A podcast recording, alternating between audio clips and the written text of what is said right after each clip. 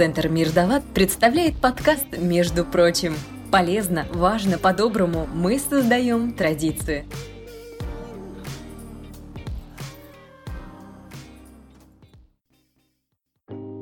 прочим, у нас пилотный выпуск подкаста.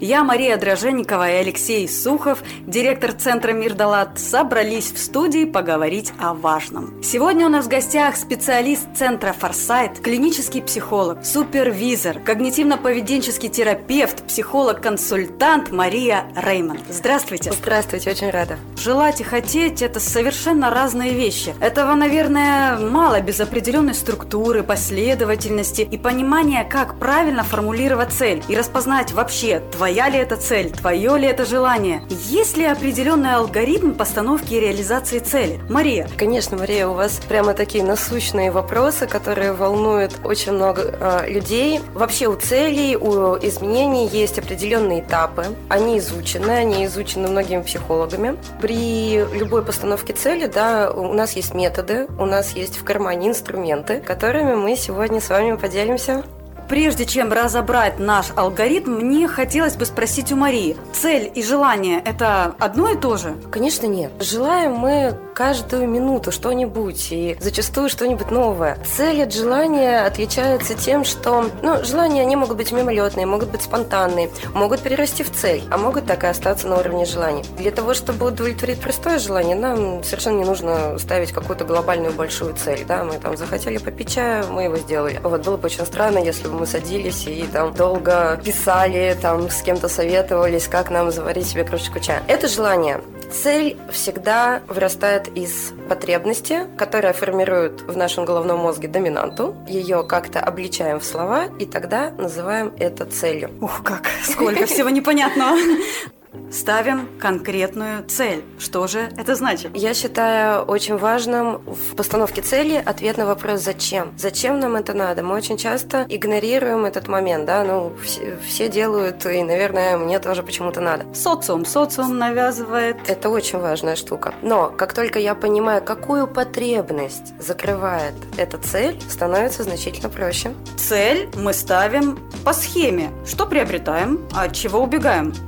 А, ну, лично мне не совсем понятен этот вопрос. Э, можете мне разъяснить? Когда мы что-то меняем в своей жизни, да, мы еще от чего-то отказываемся. Мы об этом тоже поговорим чуть подробнее. А, есть всегда конфликт мотивов, а, и при постановке цели это надо понимать. Поэтому, заглядывая вперед, я понимаю, что я от чего-то отказываюсь, но что-то я приобретаю. У нас в головном мозге, я немножко так усложню эту историю, но это важно понимать. Есть такая штука, как аппарат акцепта цели. Она нам нужна для того, чтобы предвосхищать да, то событие, себе которая будет, которая случится, какую эмоцию мы получим в конце. И мы способны это представить все. Вот. И если мы его включаем, если мы его задействуем при целеполагании, мы понимаем, что если это мой личный мотив, скорее всего, я получу что-то хорошее. Если это защитный или социальный мотив, да. то это будет эмоция от нуля до сто процентов негативная. Вот бы всем быть такими осмысленными и осознанными.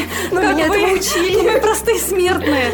Итак, значит, подходим к следующему пункту. Мы должны ставить достигаемые цели. То есть то, что является, ну, как бы достижимым в сфере нашей ответственности вообще что-то можно сделать только тогда, когда я возьму э, большую часть ответственности на себя и на то, что происходит вокруг меня и вокруг там, моих близких людей, что происходит в моей жизни. Как только я беру ответственность, тогда я уже могу что-то менять. А если вокруг меня какой-то хаос и все зависит не от меня, ну, и в мозгах бардак и в мозгах бардак, да, то так э, я ничего поменять не могу. О каких целях мы тогда будем говорить? Да, совершенно с вами согласна. И следующий пункт э, очень близок к предыдущему. Цель должна быть реалистичной. Алексей. Допустим, вы зарабатываете 40 тысяч рублей в месяц, не стоит на данном этапе желать миллион. Вряд ли вы достигнете этой цели? Конечно, чем мы ближе к реальности, тем чем больше мы опираемся на здравый смысл, тем больше шансов у нас достичь чего-либо. Если, правда, я зарабатываю 40 тысяч, то завтра я миллион не заработаю. А через 10 лет может быть. Это же долгосрочная цель. Все может быть.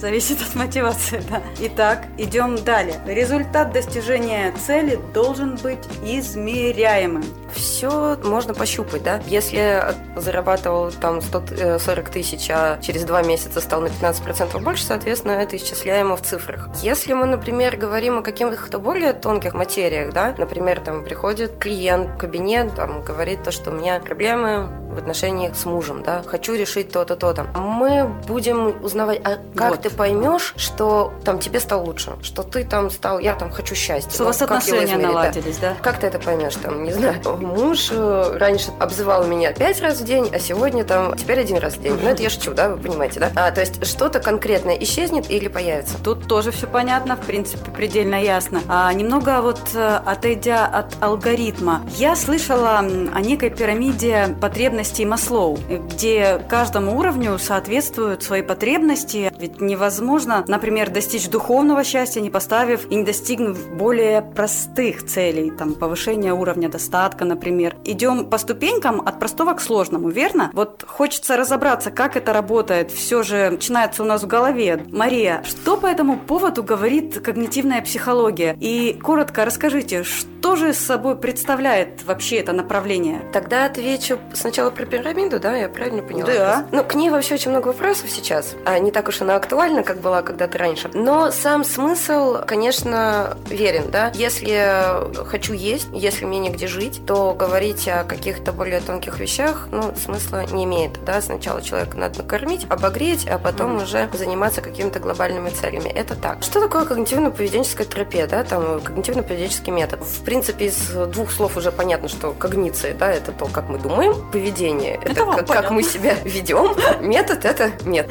Если совсем упрощать, то когнитивно-поведенческая терапия говорит о том, что метод, точнее, говорит о том, что как мы думаем, так мы делаем, так мы и живем. Да? То есть мысли влияют на то, что нас окружает. Вот эта знаменитая фраза «наши мысли материальные», она имеет силу быть. Именно так, да, только не в каком-то эзотерическом ключе, да, мысль, она в принципе материальная, это электрические импульсы нашего головного мозга, то, как мы их направляем, как мы их используем, так мы живем живем. И вот исходя из этого вопрос. Очень многие говорят, что цель должна быть сформулирована в позитивном ключе, то есть э, без отрицательных и пагубных каких-то установок. А что вы вот по этому поводу скажете? Правда ли? В когнитивно-поведенческом методе, в принципе, очень большое внимание уделяется установкам, да? Они бывают как дисфункциональные, так хорошие, позитивные. А как формулировать цель полностью, исключая не, не всегда – не всегда так возможно. То да? есть это потому что такой, да, тоже? Это в идеале, да, потому что наш мозг хочет чего? Хочет счастья, хочет удовольствия, хочет дофамина. Для нас вот. родненьких, да. Но хочет, э, чтобы у него вырабатывались нейромедиаторы удовольствия, скажем так. Он такой парень, ну, не очень прихотливый. Хочу, чтобы мне было хорошо. Все. Что касаемо целей через какие-то негативные установки, у нас же есть воля. Иногда нам приходится что-то преодолевать и ставить не самые приятные цели для нас. И их не очень реалистично сформулировать исключительно в позитивном ключе. Но они также работают. Так же, как вот все те же методы на такие цели, как мы говорили, они будут работать. Но, конечно, идеально, если мы ставим не какие-то там сложные жизненные цели, а там выучить английский, бросить курить, там, не знаю, чинить что-то в своей семье, конечно, лучше через позитив. Конечно, лучше через позитив и убедить свой мозг, то, что ему это очень надо, и он получит свой кайф Цель формируется в настоящем времени, словно она уже совершенный факт, установка. Я не хочу, я не буду, я имею уже. Многие вот с такими вот установками ставят себе цели. Ну, это продолжение, да, того, что мозг надо убедить, да, и когда мы начинаем что-то говорить в настоящем времени, мозг это начинает воспринимать, что да, у меня это есть, да, я начинаю жить в соответствии с тем, как я хочу. Но тут есть тоже свои подводные камни. Если я хочу миллион, а есть у меня в кармане 40 тысяч, ну раз уж мы выбрали эти цифры, на них и останемся, то история про то, что я начну жить, как будто у меня этот уже миллион есть, она очень чревата. И, кстати, много вообще очень печальных историй на этом основано, да, ну, когда... фильм «Секрет» даже есть, я помню, а я когда-то смотрела, что там нужно примерить на себя образ, взять руки, руль, даже если у тебя нет машины, закрыть глаза и представлять, что ты едешь, вот, вот такое вот... Визуализация, Да, визуализация. Очень так многие люди об этом говорят, и вот действительно, может, потому что я не могу сама этого прочувствовать, чувствовать, может, у меня слабо развито воображение. Ну, действительно, я слышала вот очень много такого закрой Ну, смотрите, визуализация и э, жить как уже есть, это две разные истории, да? Визуализация, ну, это, скажем, это фантазия. Она скорее там поможет мне сделать какие-то шаги, но э, если я начну жить, как будто бы у меня уже это есть.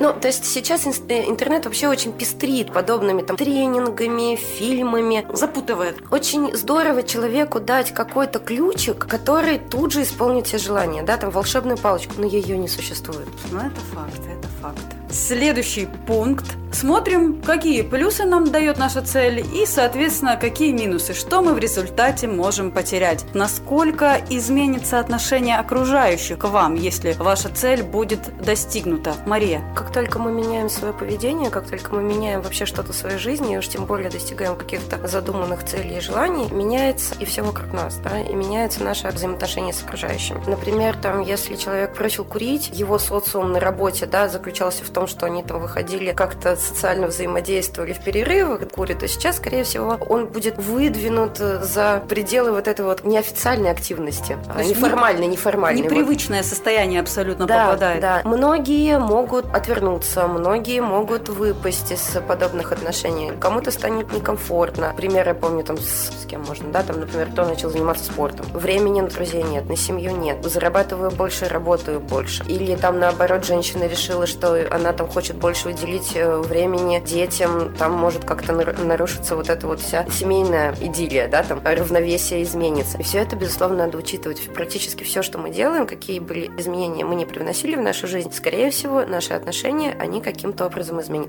Но не всегда в плохую сторону. Ну да, кстати, этот факт тоже нужно учитывать. Что изменится в нас самих? Как мы изменимся, если наша цель будет достигнута? Как-то мы, безусловно, изменимся. Для этого мы будем отдельно говорить про, э, про этапы изменений, да, там, где как раз мы отвечаем себе на вопрос, какой я сейчас без этих изменений, да, и каким я буду, когда у меня это появится. Опять вопрос визуализации? Ну, для меня это скорее вопрос к себе, то есть к ощущениям, что ли. Хотите визуализируйте, хотите пишите, хотите как-то иначе это делайте. Ясненько. Переходим к следующему пункту. Теперь мы поговорим о выгодах, которые несут наши цели. И также мы поговорим о минусах и рисках, что же мы можем потерять список в результате, чего хорошего и что плохого мы получим, когда достигнем цели. В двух словах я поняла. Я беру чистый лист бумагу, ручку и записываю плюсы, то есть, которые несет мне эта достигаемая цель мною, да, и минусы. И анализирую, что же превышает плюсы и минусы. Как это отражается на мне, на людях, которые меня окружают. А, но тут еще такая важная штука, я опять все-таки к мозгу, потому что он руководит.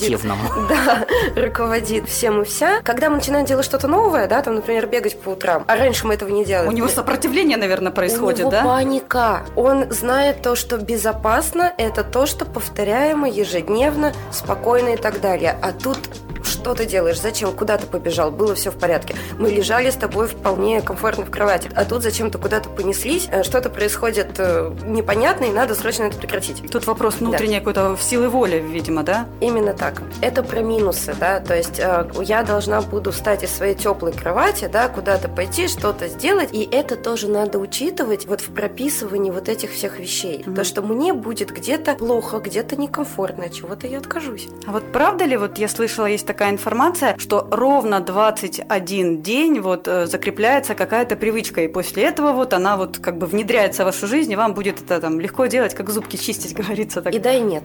По-разному, да? 21 день формируются наши референтные связи и закрепляются. Но это не значит, что они вот закрепились раз и навсегда, и так с нами останутся на всю жизнь. Нет, это не обязательно. Если мы вдруг 2-3 месяца просим чистить зубы, нам придется это восстанавливать, эту привычку вновь. Ясно. Все равно внутренняя работа над собой непрекращаемая.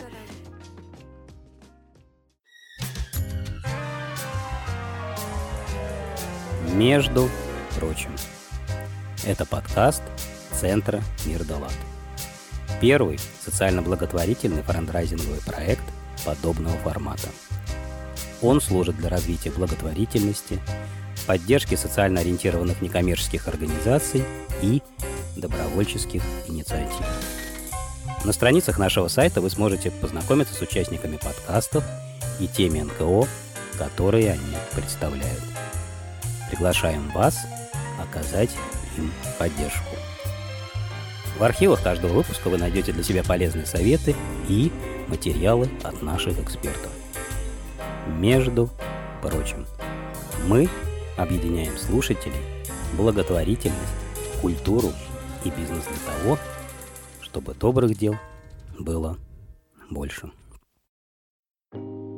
Мы с вами поставили цели. История с ними всегда ведет к вопросу мотивации. Да, вот есть цель, видно, куда плыть, но нет достаточной мотивации. И вообще, что же такое мотивация? Почему все они так много говорят, и всем ее так не хватает? Да, правда, про мотивацию сказано, по-моему, уже всеми, кому не лень. Огромное количество вообще статей, там, стань лучшей версией себя, вот это вот все. Коучи давай, столько, там... не знаешь, кого слушать. Ага, но, но, я уже упоминала, да, что за каждый каждой целью должна стоять потребность, точнее, она стоит. И для того, чтобы вот это вот себя замотивировать, надо понимать, что я хочу, что это за мотив. Если я хочу зарабатывать вот эти вот, там, не знаю, этот несчастный миллион, зачем мне нужен? Чтобы что? Чтобы, не знаю, удовлетворить свою потребность в конкурентной способности, чтобы удовлетворить свою потребность в принятии, Либо да? помочь этому миру чем-то, Либо, да, да в, не, ну, в нужности, да, какая-то потребность за этим есть. Может быть, ее можно удовлетворить как-то более простым путем, да, не какими-то огромными целями. Но если нет, тогда уже формируется цель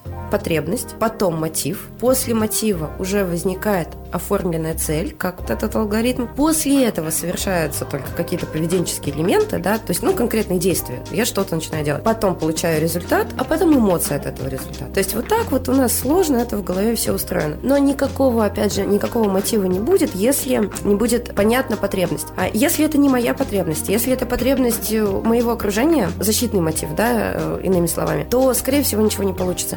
Внешняя мотивация, она очень неустойчива. Она имеет очень какой-то короткий промежуток. Ну, месяц, два, ну, может быть, три, я еще что-то поделаю. Дальше я получаю каждый раз негативную, негативную, негативную эмоцию, и все, сваливаюсь в тот нулевой период, с которого я начинала. Поэтому люб, э, любой мотив, он должен быть сформулирован во внутреннем мире человека. Очень многие тренинги как раз игнорируют вот эту штуку, да, там. Они мотивируют, но непонятно зачем, да, вот как да. все, будьте как все, идите к цели, зарабатывайте много денег, а нужны ли мне эти деньги, а хочу ли я жить там, Именно где так. хотят все, да. Очень полезная информация, вы мне сегодня прям помогли немножечко с собой разобраться, потому что у меня такая каша была в голове. Спасибо, Мария. Наш первый пилотный выпуск подходит к концу. Спасибо, Марии Реймонд. Однако наша история не заканчивается. Мы вернемся в следующем выпуске и в том же составе. И продолжим разговор с Марией о мотивации, о том, как происходят позитивные изменения в нашей жизни.